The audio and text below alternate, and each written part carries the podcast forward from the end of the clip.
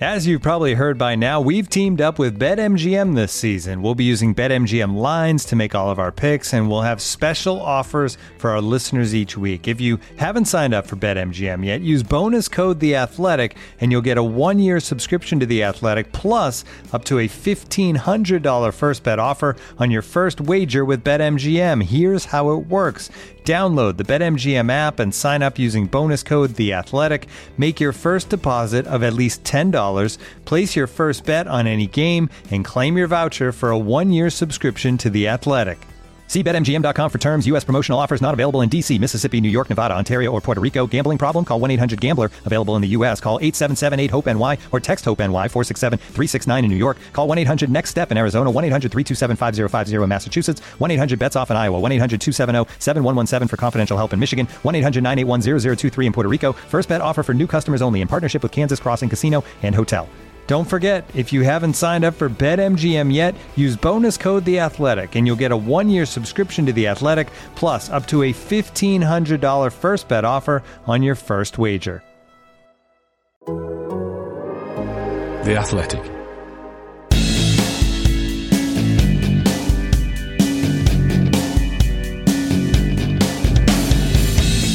Hello, I'm David Mooney, and I'm joined by Sam Lee. Hi, Sam. Hello. And you're listening to Why Always Us, a Manchester City podcast brought to you by The Athletic. Right now, you can subscribe to The Athletic for a special price of £3.99 a month for six months. That's 40% off the full price of a subscription, and you'll enjoy great analysis and in depth features from all the very best football writers around, and you'll get ad free versions of all the podcasts as well. So just go to theathletic.com forward slash Man City pod to take advantage of the 40% discount. That's theathletic.com forward slash Man City pod. And while you're there, if you're enjoying the show, then please do leave us a review as well. Um, Sam, let's let's dive in because again, uh, a weekend without uh, football for City's men's team. Um, we're going to take a bit of a whistle stop tour around a range of topics. I think uh, this week. Yeah, um, why not? yeah, it's uh, the first thing that I've uh, that I kind of wanted to put to you is uh, around around the quadruple talk because it always gets to this stage of the season every year where City are in all competitions and the talk starts to become, oh, are they going to win all four competitions? And history tells us that they're not because it's never been done before.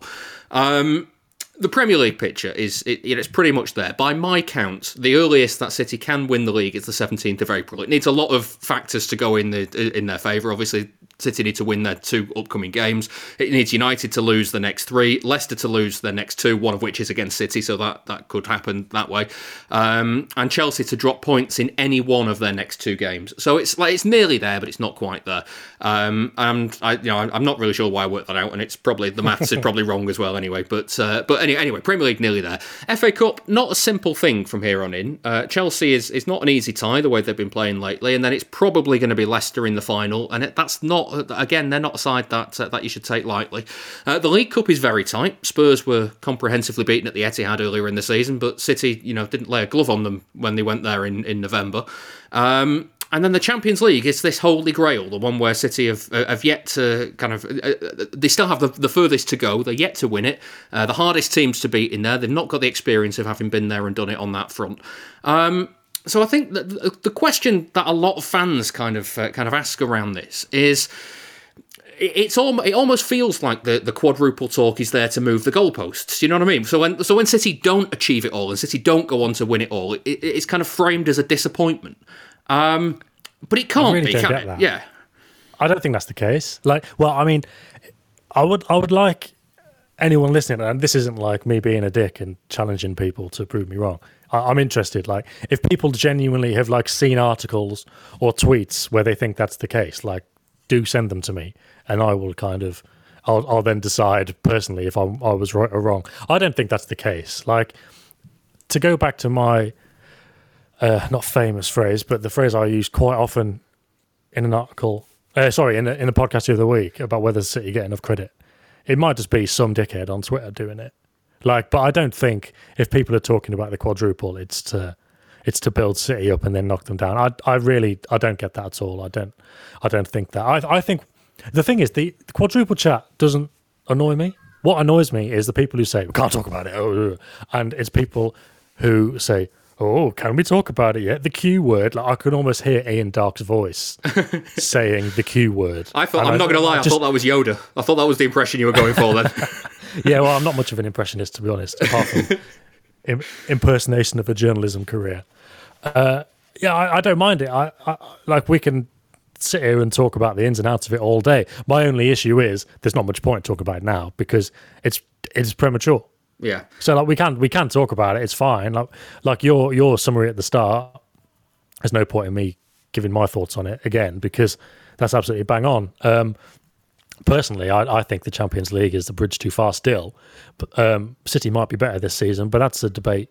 You know, when City play Dortmund in a couple of weeks, God, is it going to be the next podcast? Yeah. Next next Monday. Yeah. Well, we'll go into that then. We'll go into it then if they're ready to do it. And if they were to get to the semis in the final, then we can have the conversation again. And I'm more than willing to be wrong because I think they're good enough to do it. I'm just not sure they're capable of it. So, yeah, it it is premature. But no, I think when people do talk about it, I don't think it's because they're trying to build build them up to knock them down. Yeah. No, I don't think it is that. I, I genuinely think it's just the way the football's mad in this. Like the way we talk about football, definitely in this country. I'm not about other countries. Um, but it goes back years. Like if there's a close title race, and the team that's that's top of the table wins their game, obviously all the pressure's on them going into it, and then they win it, and then everyone talks. And this is media, you know, Sky, BT, whoever, and then obviously newspapers and, and fans, or whatever. All the talk is, oh yeah, well, you know, that's a big step towards now they're fine or whatever. And then the, the challenger wins like the next day, and all of a sudden the pressure's back on the first team, and it's like nothing's actually changed. It's just because you were you got so carried away after a win, and it's a bit it's just a bit like that with City, and like. I'm not saying carried away for no reason, of course, because City have won 24 games out of 25.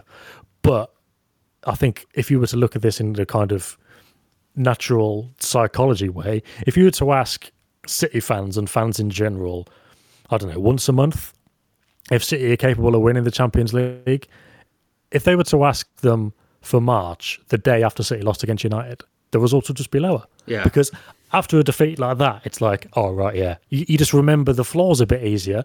And after the wins, you, it's easy to fall into the trap of thinking it's always going to be like that. But then that's the that's the thing about the that is like the issue with the quadruple chat. I don't mind doing it now, but ultimately it's pointless because we can talk right now when everything's looking good for City.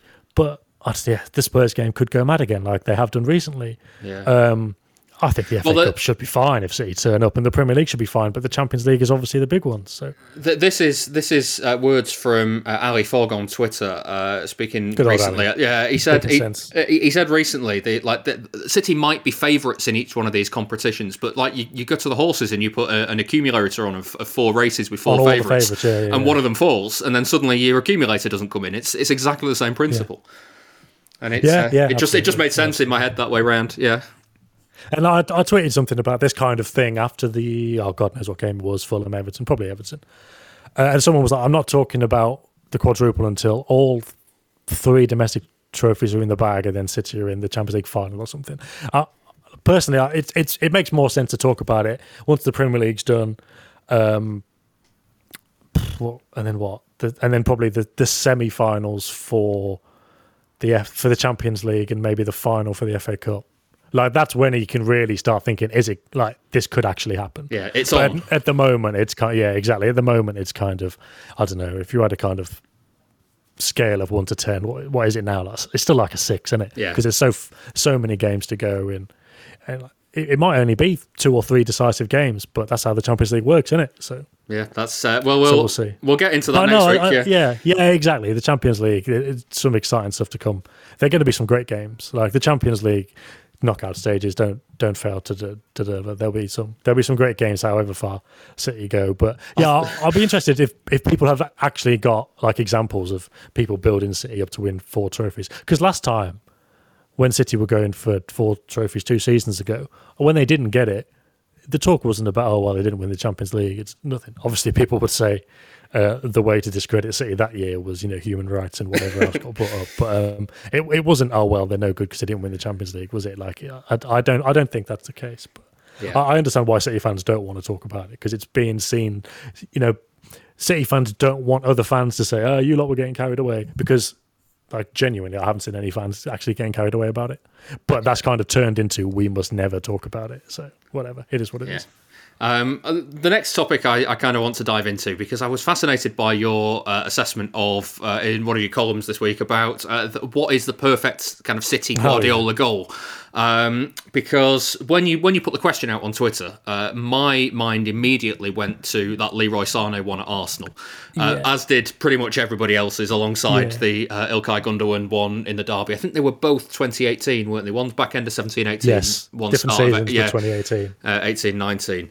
Um, and uh, I, I, remember you actually making a big thing about that whole goal when it happened, uh, yeah. Aguero against Hull, where every play, where every player touched it, including the goalkeeper.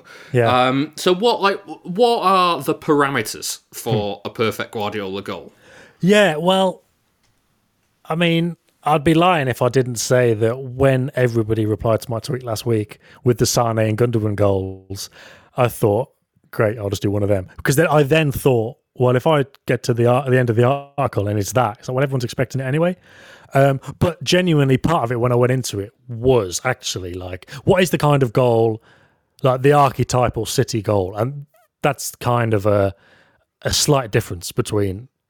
People who have read the article will will get it anyway, but the slight difference between a Guardiola goal, which I would probably I would probably say personally, it's the Gundogan one against United. It's the passing against a low block, and it's the build uh, working the team around the pitch and building it up and switching sides, and then just striking and it coming out of nowhere.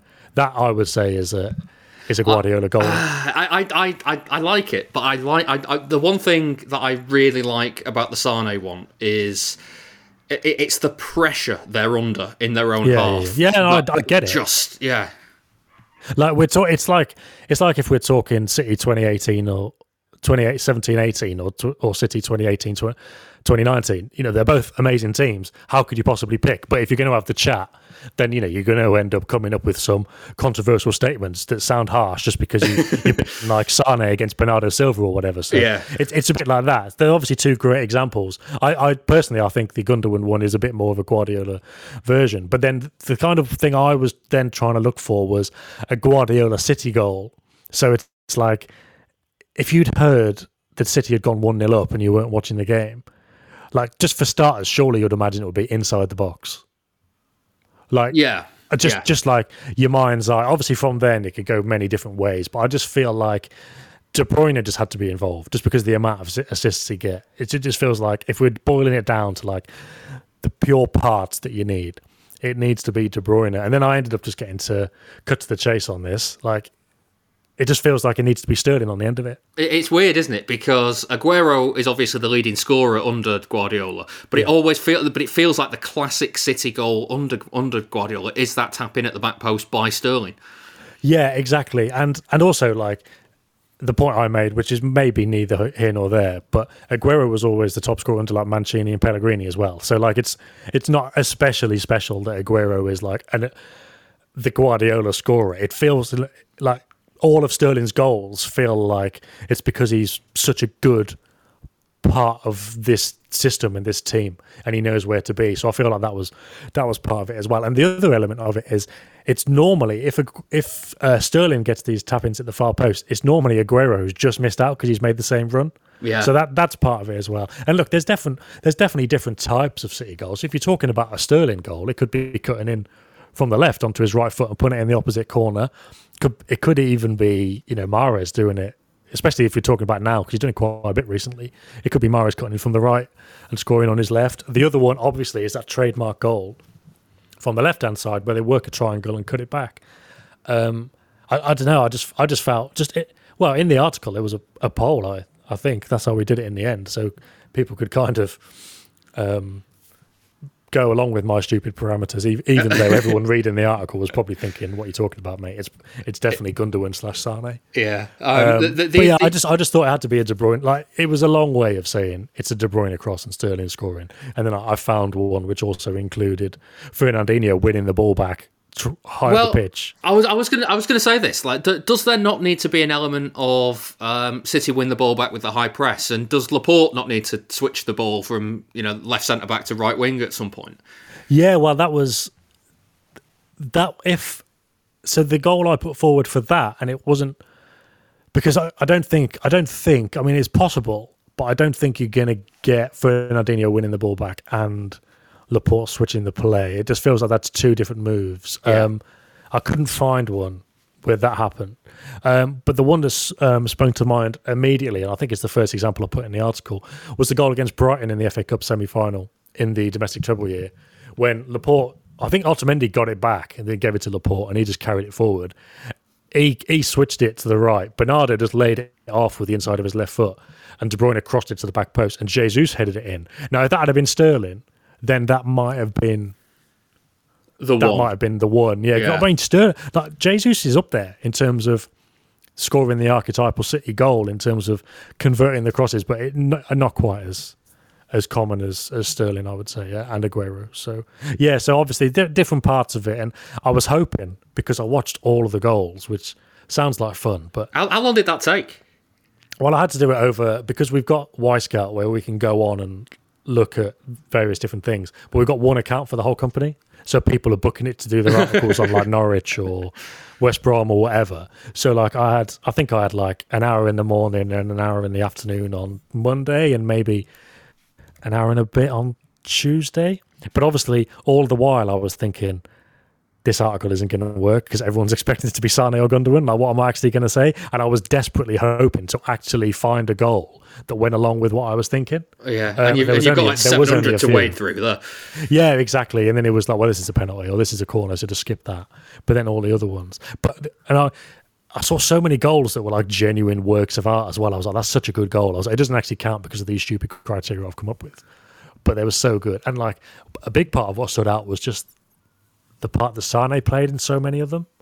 Like he was just so good. And they were so good as a team with him in, but obviously they've been so good as a team without him as well. And what you don't see when you look at all the goals is the the problems with well, you know, the inverted comma problems with Sane and why why he ultimately left. But yeah, just watching some of the goals he did play a part in, just incredible, really. But um, Yeah. yeah. it was it was trying to find all those different ingredients, really. Um, I just, just- to I- kind of come up with something because I was genuinely interested as well. I thought the thought came into my head a couple of weeks ago. I thought, what would be the kind of the most Pep goal they've scored? Uh, and then yeah, I kind of had a bit of a journey to to come up with a few. When you were talking about Sane, then I, it was like uh, when a picture of you and your ex pops up in uh, Facebook memories. Yeah. you know what I mean? It's Yeah, just like, like, um, oh yeah, God, yeah, I remember that. They were good times. yeah, I, I wonder. Yeah, I wonder how they're getting on now. This kind of thing. yeah, you, but you don't, then you go don't, to you- YouTube and watch their highlights. yeah, uh, you, you, you don't, you ignore all the bad stuff. Yeah. Um, just Yeah, quick, yeah, just exactly. quickly on that as well. Uh, they've never scored a goal um, where every outfield player has touched it and it's gone in without somebody breaking that chain because uh, both the Oh, goalkeepers uh, got got a touch against uh, Aguero against Hull and Sane against West Brom. The keeper got a touch in each one of them. I'd forgotten about the Sane against West Brom one. I googled my article about the Hull one because the one against Hull, because it was at the time I was reading a book about Guardiola and how he'd said, like he told like, um, you know, some former Argentine, well, former Argentine coaches and and players and stuff when he was he was only like twenty three Guardiola about his perfect idea of a goal, and I was like. Did everyone touch it then? I swear they did. So I wrote an article when I was a goal about it, and I, and I googled that, and actually my article about the one at West Brom came up. I'd completely forgotten about that, and like even from the, in fact, that wasn't even on the the that wasn't even on Wyscout for whatever reason. That game wasn't on there, so I had to watch it all on somewhere else. what annoyed me most about that one is that City kicked off, and uh, the only touch between City scoring and uh, between kickoff and City scoring by a West Brom, Brom player was the goalkeeper, and that, that was know, like if that had gone in, That's really annoying. West Brom's first touch in that game is when they're a goal down, and that Yeah, and it would have been after three minutes by the time Yeah. it happened again. Because it was what two two minutes twenty seven seconds or forty seven Yeah. seconds or something. Like City just and like not just did every player touch the ball, they all touched it at least twice. It was incredible. Um, but yeah, like Gundogan just hit it not at Foster. It was a decent. It was a decent save. It wasn't a great save. And then Sane scored the rebound, and that was like I think if Foster hadn't have touched it, I'd have probably because it was mainly forgotten about, and I don't think from what I saw, I did have a lot of replies on Twitter, but from what I saw, I don't think anybody mentioned that one. There was another nice West Brom one in there, um, but I think if the Foster hadn't have touched it, I think I'd have just made it that because that's incredible. Yeah. Like to keep the ball for two minutes thirty, like that's that's just next level. But yeah, like if we're being silly and saying it's got to be perfection, then just ah, Like, to be fair, the the Hull one it only it barely touches Jakupovic's studs, but the Foster one is a proper save. And yeah, he's, he's, yeah, it got it was either full hand or two hands on it. It wasn't, uh, yeah, yeah. yeah but again, like you, you you're splitting hairs between like amazing goals here kind of thing. So. Yeah. Looking for an assist with your credit card, but can't get a hold of anyone? Luckily, with 24 7 US based live customer service from Discover, everyone has the option to talk to a real person anytime, day or night. Yep, you heard that right. You can talk to a real human in customer service at any time. Sounds like a real game changer if you ask us. Make the right call and get the service you deserve with Discover. Limitations apply. See terms at discover.com/slash credit card. This episode is brought to you by Michelob Ultra, the official beer sponsor of the NBA. Want to get closer to the game than ever before? Michelob Ultra Courtside is giving fans the chance to win exclusive NBA prizes and experiences like official gear courtside seats to an NBA game, and more. Head over to MichelobUltra.com slash courtside to learn more.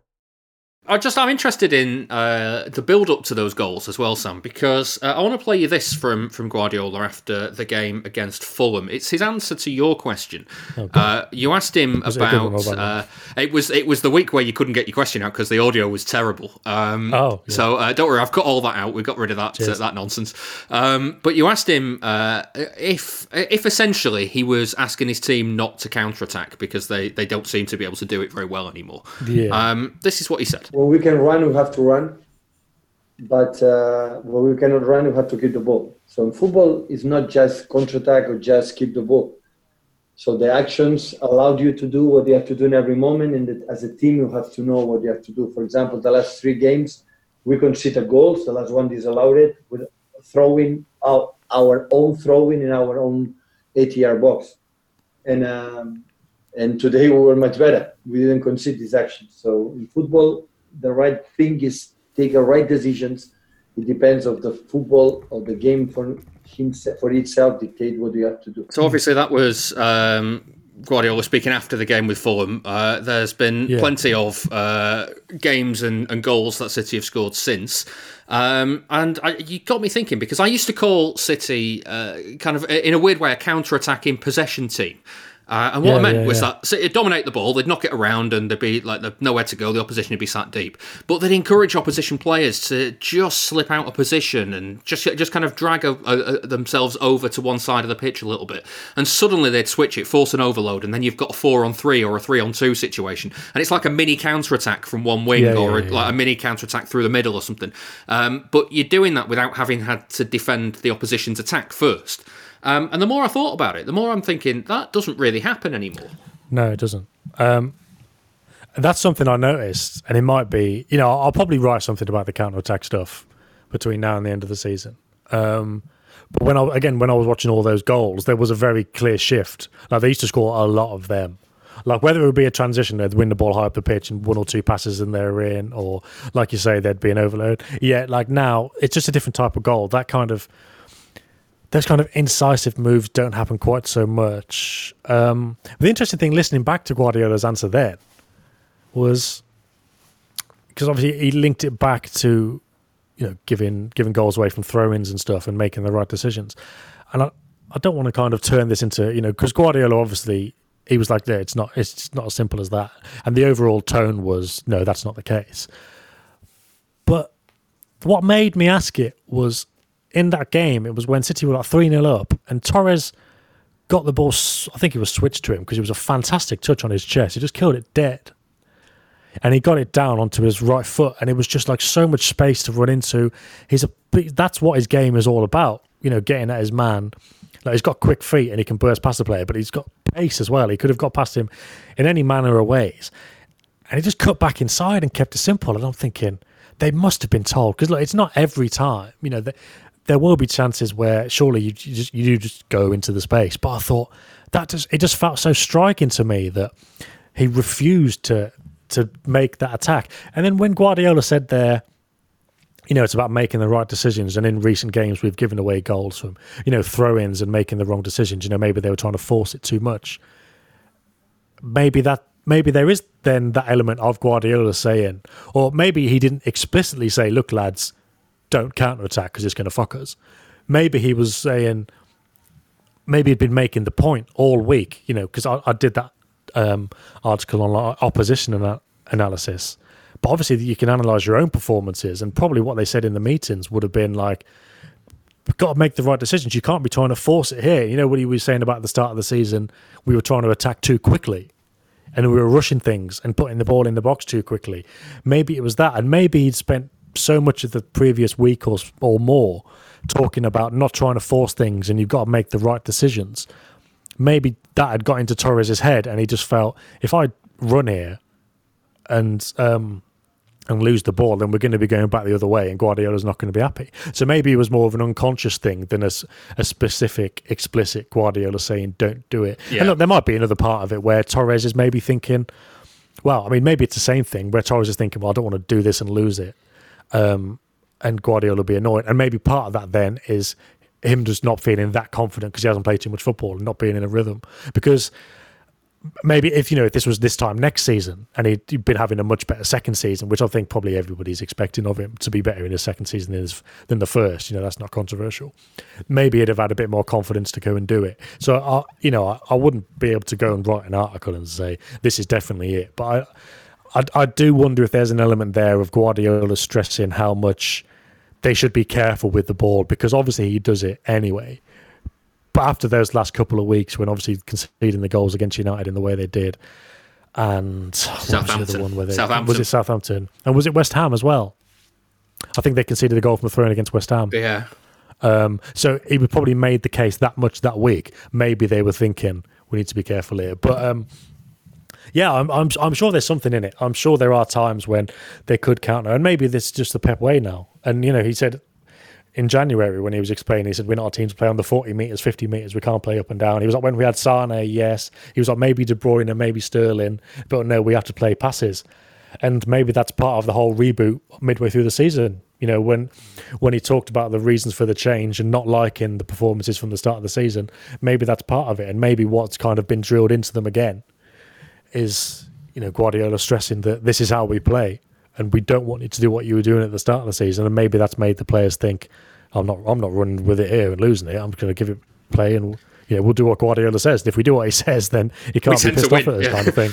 yeah. yeah. and that as well. Yeah. So yeah, yeah I, I'm, I'm sure you know it might not be an explicit thing where he says don't counter attack, but it might be a bit more of a well, if you're in these situations, you've got to pass it, and maybe that just it then becomes a kind of unconscious decision, maybe it's interesting anyway because there is definitely less of that. There's definitely less of City scoring a, a fast break like that. I'm, I'm sure of it. Yeah, I'm also wondering if there's uh, the, the kind of element of um, it's kind of like tit for tat sort of thing, where you know City had this way of playing in, in Guardiola's early days at City, and the opposition were, were really susceptible to it, and then they changed how they defend against yes, it, yes, and yes. City have to change how they attack against it because yeah, otherwise yeah, yeah, it just doesn't work. And like I, because I, I, I'm sitting there thinking, the one thing that Guardiola has faced a lot more in the last few seasons, he's always faced teams that sit deep and try and um and, and just try and kill the game and keep them out, and he's like that that counter attacking style used to work quite well against them at times. But now, like they're in that position where they, they come up against a low block and they, they sometimes have no answers until very very late in the game and they really really have to work those openings through you know basically keeping the ball for, for so long and, and making the opposition tired. Are the yeah, are, are, are the opponents to, yeah to are, are, the opponents harder to draw out of position or is it a case of like you said it's the, the evolution the fact that they've lost Leroy Sane I mean yeah if we think about um, the trademark goal on the left hand side. Um, I think I put one well, well, one good example of that from twenty, probably 18, 19, one of those games when Aguero got you know back to back hat tricks against Chelsea and Arsenal. It was the one against Arsenal, and it was um, just before half time. But what worked so well against it, and it just looked like if you watch it in hindsight now, a couple of years later, we know what City do. You just think, lads, as in lads being Arsenal. What are you doing? Because as soon as I think it was, I think it was just Sterling passed it back towards Gundogan, the whole Arsenal defense stepped up, and like that's fine because that's why it was so devastatingly kind of well, just devastating for City because they know football teams are taught when the opposition pass it back, that's your opportunity to squeeze out as a team. You you push up the pitch, um, you get a couple of yards, and yeah, you, you're further away from your own goal and you keep the pressure on. That's just how it works. Um, and that's why City did it. They exploited that because they knew that whenever City passed it sideways or backwards, teams would push up. And if the player who then passed the ball sprinted in behind, then they'd be in. And this Arsenal one was brilliant because they all just pushed up and and Sterling just ran in behind. Uh, Gundogan flicked a beautiful pass over the top. Uh, Sterling got on the end of it, passed it across, and obviously Aguero would run in behind as well because that, that's what they've been taught to do and, and he scored the goal. And City did that so often then. But I think when I was looking at City's problems last season, teams um, don't push out The difference is why, yeah, they don't push out because they know what's going to happen. And if you look, there's so often, and this is why I think like, like Mourinho's Spurs have had a bit of joy because they've got good players like on the counter attack doing it as well. But like Palace have had joy there because it's not just you know four at the back and then midfielders and they push up. They don't push up, but also they might be playing five at the back and then like a midfielder. I, I, I always remember because I used the examples from Wyscout. Kouyaté, it was over there. So like when we were looking last season at why City don't score the trademark goal anymore, why Sterling's not having as much joy over there, like those runs, you know, he'd try and run in behind, but they wouldn't be stepping out. And also like Kouyaté would be back there, like filling in that space between the fullback and the centre back, and they've already got three centre backs anyway. So yeah, teams would wise up to it, and they would just know that that's what City do. And it maybe took a couple of years for teams to wise up to it, but they did, and they yeah they basically stopped pushing up automatically, and they they they made they kept men in those spaces to block the passes or the runs or both. So that's where that kind of dried up. So that to bring it back to your point at the start, they score different types of goals because they've got different challenges. So yeah, that's that's absolutely a part of it. And obviously, with that, if you've got a team who's going to play that defensively, then chances are they're not going to give you much space to run into anyway. But then you've got the other part of it where you said, is that just because they haven't got Sane anymore? And part of it is, yes, they haven't got Sane anymore. And one of the other things I noticed about those goals was it was often Aguero finishing it. And obviously, back then as well, Sterling was probably in better I don't know if you could call it form, but I would definitely say, and this might be wrong, and you know, there's the lads who think about stats 100% and just don't believe confidence is or like mindset is a part of football, and which I disagree with fully. But I just think Sterling over the last 18 months it's got into his head with one on ones. Like, so even if City do get those examples to break and they get into the box, they're just going to mess it up. Uh, I'm so I'm sure they they haven't got as many opportunities to do it, but also the players they have got, obviously with Aguero not playing too much, and Sterling is, J- Jesus is one finishing struggling. Jesus exactly the same as Sterling as far as I'm concerned, and obviously no Sane. So yeah, there's there's there's two parts of that. And like the the example is not so much a quick exchange of passing, but if you think back to that Chelsea game at the start of January, when City was it the third goal where it came back off the post and and De Bruyne buried it, but Sterling was through on goal when he was still inside his own half. And so oh, you've obviously got four or five seconds, which is obviously a lifetime in football, to to like play that out in your head. And I'm I'm convinced nobody on earth thought he's scoring this goal. Certainly not fans. And that, that that I think that just sums it up. Like maybe you know I don't know if I'd have been Sane or Aguero or maybe we're romanticizing or or whatever. But I, I just think that's that sums it up. Like if Sterling is going through on goal, a, a, large amount of the time he's not scoring if it's a one on one, and that, yeah, that that's part. And that might sound harsh on Sterling. Like I've been thinking about Sterling recently, and this is a bit of a tangent, but you know we're doing different topics.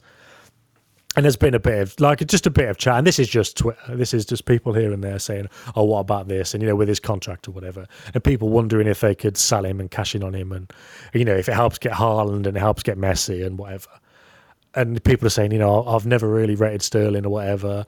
Um, I I think it can easily switch, and we'll get back to that level of the end of eighteen nineteen and the start of last season, where we're talking about him being one of the best players in Europe. I still yeah. think that's definitely on the cards. I haven't really got much more of a point to make to this, other than football's funny how things change. Um, because he's obviously gone one way. He's obviously changed from it's not been a huge dip, but he's gone below those standards. Um, and I just easily think he he could get back to those. Um, Yeah. So um, it's just it's just a quick general point, bit of a tangent. He's not playing particularly well at the moment, and obviously we've covered in a, in a roundabout way the row he had about with Guardiola about not being in the team, which you know is an interesting one in terms of how's that going to affect his contract and blah blah blah. I I, I don't know. Like I, I couldn't tell you it was going to be fine, but I couldn't tell you it was going to be a problem. I just don't know. But um, there's obviously been a bit of an issue in terms of on the on the pitch performances and you know a, a bit of a problem with Guardiola's well him having a problem with Guardiola's selection. But um I, I think it'll easily switch back. And you know if City play well next season I, I think Sterling will have a, a big part of that. I, I I'm, I'm nowhere near the stage of thinking cash in on him. Um although God I mean if if he wasn't going to sign a contract and they don't and they want to avoid a Sane situation and somebody were to offer 80 90 million this summer then crack on. But I don't think that's going to happen. And that's that's a fairly big set of ifs as well isn't it Hey, it's Kaley Cuoco for Priceline. Ready to go to your happy place for a happy price? Well, why didn't you say so? Just download the Priceline app right now and save up to 60% on hotels. So, whether it's Cousin Kevin's Kazoo concert in Kansas City, go Kevin, or Becky's Bachelorette Bash in Bermuda, you never have to miss a trip ever again. So, download the Priceline app today. Your savings are waiting. Go to your happy place for a happy price. Go to your happy price, Priceline. The final uh, thing for this week's show, Sam, I wanted to touch on was uh, obviously it's uh, Leicester next for uh, City in the Premier League. Um, that reverse fixture, Yeah, the, the, yeah. 5 2 at the Etihad, that second game of the season, an absolute defending disaster class, penalties galore. Uh, really, I mean, even to the point of uncharacteristic Guardiola actions and, and substitutions so early in the game. yeah that Um, was really mad It, it Really mad. feels so long ago, though, now. Oh yeah, because well, because um, there's that element of games that would have happened only a month ago feel like three months because City have literally played double the amount of games in that time. Um, yeah, it feels like it's another world away because even this year, you know, City they've only lost that one game. That's the only time they've dropped points or you know not won a, a, a tie in the whole calendar year. And we're now ba- well, we'll be in April by the time the They, they play again. the Leicester game is, um, which is incredible. And then because and that's the part of the mad thing about City's season because obviously it turned around in December after the United game, after the West Brom game, and like Guardiola's even mentioned that Southampton game was an important one to win. But they're all in December.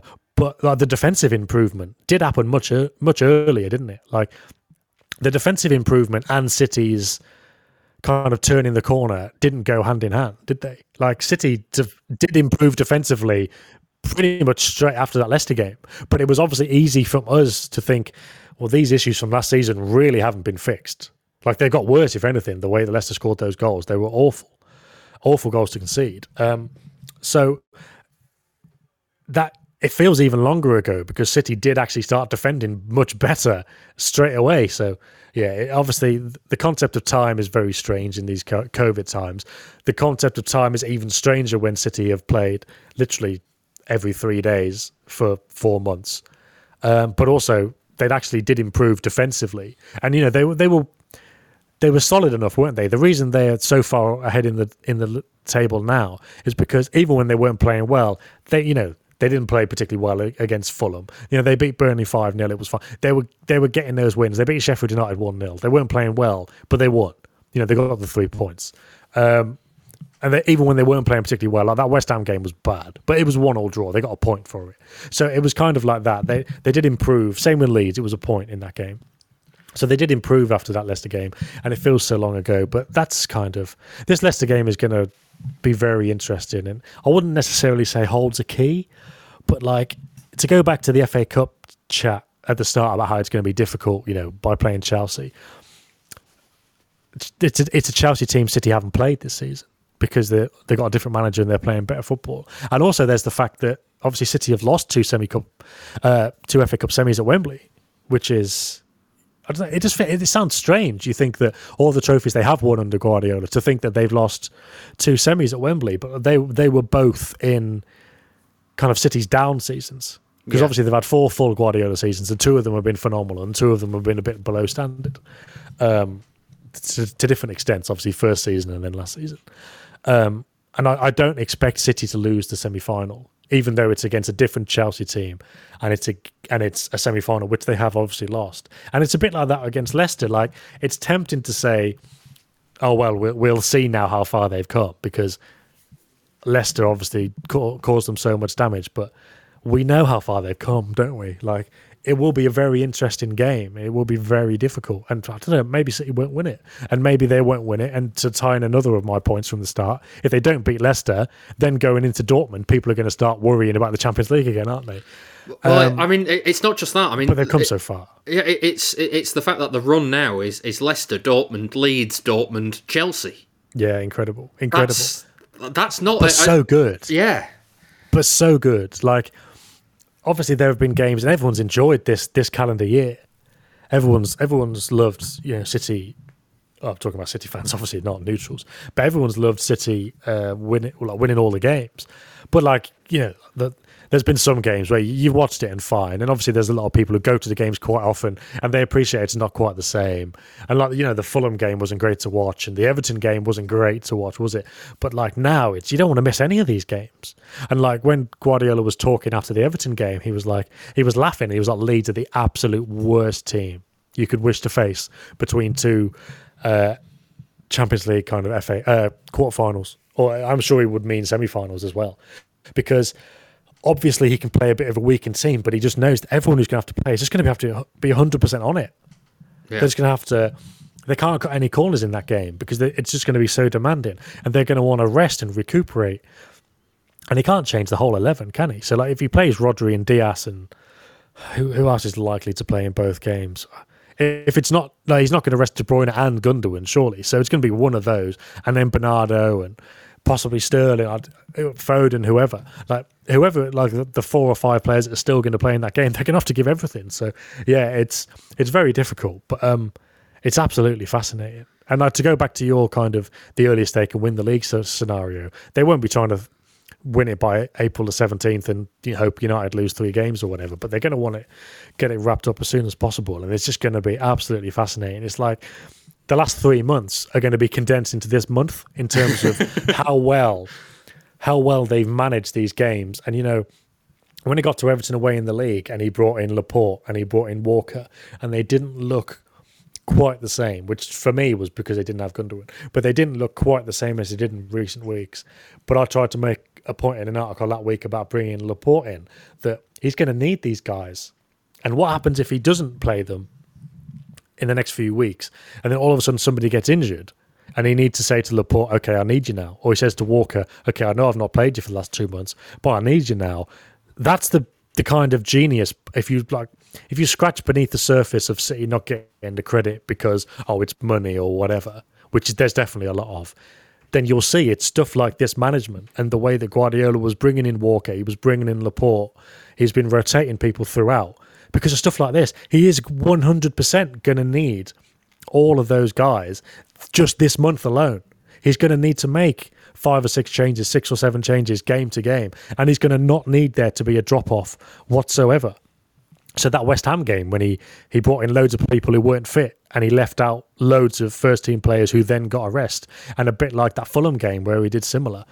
That you know that could be so invaluable this month. You know you can't put a price on that. It's going to be they're just they're going to need that so much. But obviously the thing about the Champions League is like you can give blood, sweat, and tears to get through a quarter final, and then you got to go and play Bayern Munich or, Yeah. or PSG. it's going to be such. It's going to be a great end to the season. If City get past Dortmund and they get the title sewn up by beating Leicester and beating Leeds, and they get to the FA Cup final, it's going to be so good because if you think this this month coming April is going to be like the first three months condensed, then May is just going to be just the same again. It's going to be Insane. It's, it's there's so much to look forward to. It's going to be great. Yeah, let's say uh, just looking at that Leicester game, obviously, Sam. Um, Yeah. think, things have changed a little bit for Leicester as well. They've suffered injuries and and whatnot since the since the last time these two sides met. Um, how do you feel City are better at coping with teams that are looking to get in behind? Because the, the, the big problem with with that Leicester game was Vardy kept getting in behind and brought down. Yeah, yeah. Um, God, how? Are they, well, this is it. This is part of it. Like, I have a little inclination. Are they defending a bit deeper? Um, I could, I'd be able to find out. There's a few stats about, it literally just shows you how high the defensive line is. Are they defending a bit deeper? It just feels like, think fr- so. from the naked eye mean, watching you- it, it just feels like there isn't as much room to get in behind. I don't know if that's because they're defending that space better, or if they've dropped maybe a yard I mean, or two. so it probably in the sense of they're not pressing so high, but they're stopping teams from getting out. So when they've pressed in a front four, City, or you know, obviously it might be like two leading it. It might be I've got De Bruyne and Bernardo in my head. Maybe that was the last Gladbach game, kind of leading it, but. Sometimes they sit off and they just string four across, which is what Arsenal did to them, I think, if I'm remembering rightly. And they just they make it so difficult for teams to play through them that way. But obviously, if you're sitting off a bit, then the line can be a bit deeper. So yeah, possibly, and that kind of goes hand in hand with um, what I was saying about how the defensive improvement didn't overlap neatly with the improvement in form. And it's like when we got to December, probably January time, and it was all the clean sheets. And Guardiola, and we, people were asking Guardiola questions, probably myself included, about you know, oh, you've stopped the counter attack, but he was kind of like, we stopped the counter attack ages ago. Like genuinely, probably after that Leicester game, yeah, and, leads and to we a- just kind of didn't there notice. was, there was a there was a period of that Leeds game. Yeah, but because we were kind of focused on other problems that they definitely did have in terms of they weren't creating that many chances, they weren't scoring that many chances, they were still giving up chances. You know, obviously that West Ham game where they were doing all right and then they just lost that goal really easily to Antonio. I think he actually outmuscled Dias. Probably one of the the bits of defending Dias has done where you where you'd be disappointed with over a whole season, which shows how good he's been. Like there were just so many other issues to think about, but it was it was kind of easy to slip under the radar that they had sorted out the counter attacks. But I mean, in, in terms of how they've done it, um, they, they've. I think the thing is, the way I've kind of stuttered there is because I'm sure we've talked about this already, and I'm, I'm just trying to remember. Like, I sound like I don't know what I'm talking about, but also I'm sure I have said it, but I don't want to say it again. Um, I'm sure I've written articles about it. I, I definitely did when we talked about um, the defensive improvement. Yeah. I'm just trying to think of a way to be succinct now for the end of a podcast, uh, and in a way that isn't just what we just said about them stopping teams playing through them a bit. But um, it's part of it last season was just they were losing the ball in stupid areas. It's like those both Wolves goals at the Etihad. They lost the ball about 20 yards out, and everyone was high up the pitch. Everyone was really high up.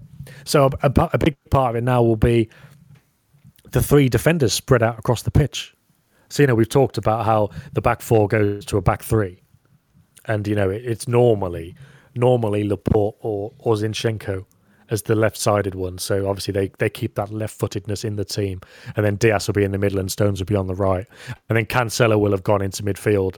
But um, when Cancelo's up there, you know it'll be someone else will be alongside Rodri, just kind of, but somebody's going to be ro- minding the shop in something like a double pivot.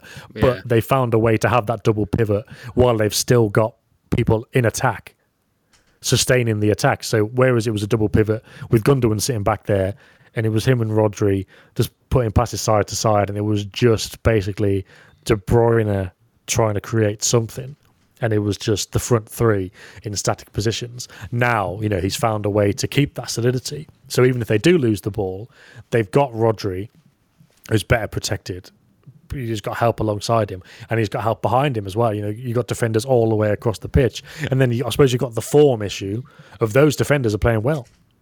You know, if if they do have to defend, they'll just do it. As, as, as as we've seen, we don't even need to dwell, dwell on this. You know, if we think about the the goal, well, not so much goal saving tackles, but just good tackles and good blocks, and you know, Dias and Stones, you know, bump fists or whatever afterwards. And obviously, Laporte did it, didn't he, when he made that tackle against Fulham? Um, he made the good tackle and kind of bumped his fist and is kind of like, is he is he trying to buy into this kind of collective defending, which he's not really done before? Which again, it, it, it goes to show the way that um, if you get dropped and you don't react well, which is the case with Laporte, you'll be given opportunities to get back in, and you need to kind of He's shape up or ship out. And he Yeah. and he's kind of shaping up, and and I do wonder if he's thinking, I need to do what I need to do a bit more of what Stones and, and Dias do. And you know, when when we cover for each other, we need to celebrate with each other and be part of a team. And I think that part of his kind of I don't want to say loner attitude, but he's kind of you know a kind of solemn, kind of quiet guy. And there's always been talk about that's that's why he's not been in the France squad. He's not you know a big kind of guy in the dressing room, bit introverted. you know, a huge colleague kind of thing. Yeah, exactly. So like, you know, maybe he's trying to come out of his shell a bit to to give a bit more of what Stones and Dias are, are giving. So yeah, there's there's there's that. It's it's the, the two kind of the two things go hand in hand. It's a bit like what we were saying about the counter attacks. They haven't got the players for it for the counter attacks, and also they they haven't so much got the opportunities. In in in it's a similar way with City now being better at defending counter attacks. They've not got so many opportunities to have to do it because they're in a better shape uh, higher up. You know, they might not be pressing as intently, but they're stopping teams playing through them a bit, and they're and you know the counter press is maybe better again in terms of just the pure energy. Yeah. Um, but then if if teams do exploit them and get back there, then like I say, they've got that three man defense, which is very solid, and they've got Rodri who's looking better, and they've got somebody alongside Rodri generally to help out, um, and they're just much more adept at winning the ball back because of organisation and individual form. So I'd say that's that's how they've done it. That's why. Yeah, uh, they'll get walloped five 0 by Leicester now, and we'll uh, we'll, Yeah, well, like we'll, say, spend, we'll spend next week going, what on earth is Haaland going to do to this side? well, yeah, exactly. Like that, that's why it, it is tempting to say, oh, we'll, we'll, we'll see how much they've improved. Like, of, of course we won't, but it will. There will be that interesting element to the game of Leicester are still a very good team. You know, they're probably, even though they've had those injuries, they're probably as good now, if not better than they were at the start of the season. Um, Tielemans is capable of finding those passes, so it's going to be a very difficult game. Um, but um, yeah, and then to bring us full circle, if they win, then we'll be talking about oh yeah, they'll they'll beat Dortmund easily, and if they lose, then we'll go into the Dortmund game thinking, God, this is going to be really problematic. So yeah, Quad, we'll see what quadruples happens. on. It'll be a really good game to go to. It starts here, the quadruple pu- uh, push, Sam. There we go. Well, in many ways it does because we'll find out this month. I mean, look, we might find out in May, but I, I, I don't know. I, I've- I feel like I feel like we'll get a lot of answers this month Yeah. in terms of in terms of results, not so much performances because we, we know because it's not about whether this it's not about whether this team is good enough to do it. I don't think, and I, this is the distinction I'm thinking with the Champions League, but probably overall because the City, I would say, are good enough to win it, but are they capable of winning it? Like, will they? They can, but will they? Will will they mess it up with bad finishing and making a mistake or missing an open goal, or you know, will there be a stupid VAR decision that costs them, um, or will they just go and do what they're capable of doing with you know with the squad in the situation that Guardiola's got them in, where they can all keep chopping and changing and still play well. So th- this is what I mean. Really, they're good enough to do it. We don't need we don't need proof of that. We're just going to see in poor, simple terms of results. Will they get the results they need? So yeah, Yeah. It's, it's fascinating. It's a it's a it's going to be such a great end to the season. Well, potentially a great end to the season. It's going to be very exciting. Well, uh, that brings us to an end for this week's Why Always Us. Uh, next week, we are going to talk about the Champions League and those Dortmund ties. So if you've got anything to ask me or Sam, uh, do get in touch on Twitter. Uh, you can DM us or you can send us a message, we'll, uh, and I'll stick it in the notes for uh, for next week's show. Uh, but for now, that's it for this week. Uh, I'm David Mooney. Thanks as ever to Sam Lee.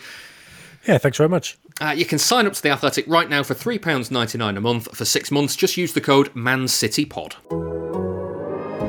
The Athletic.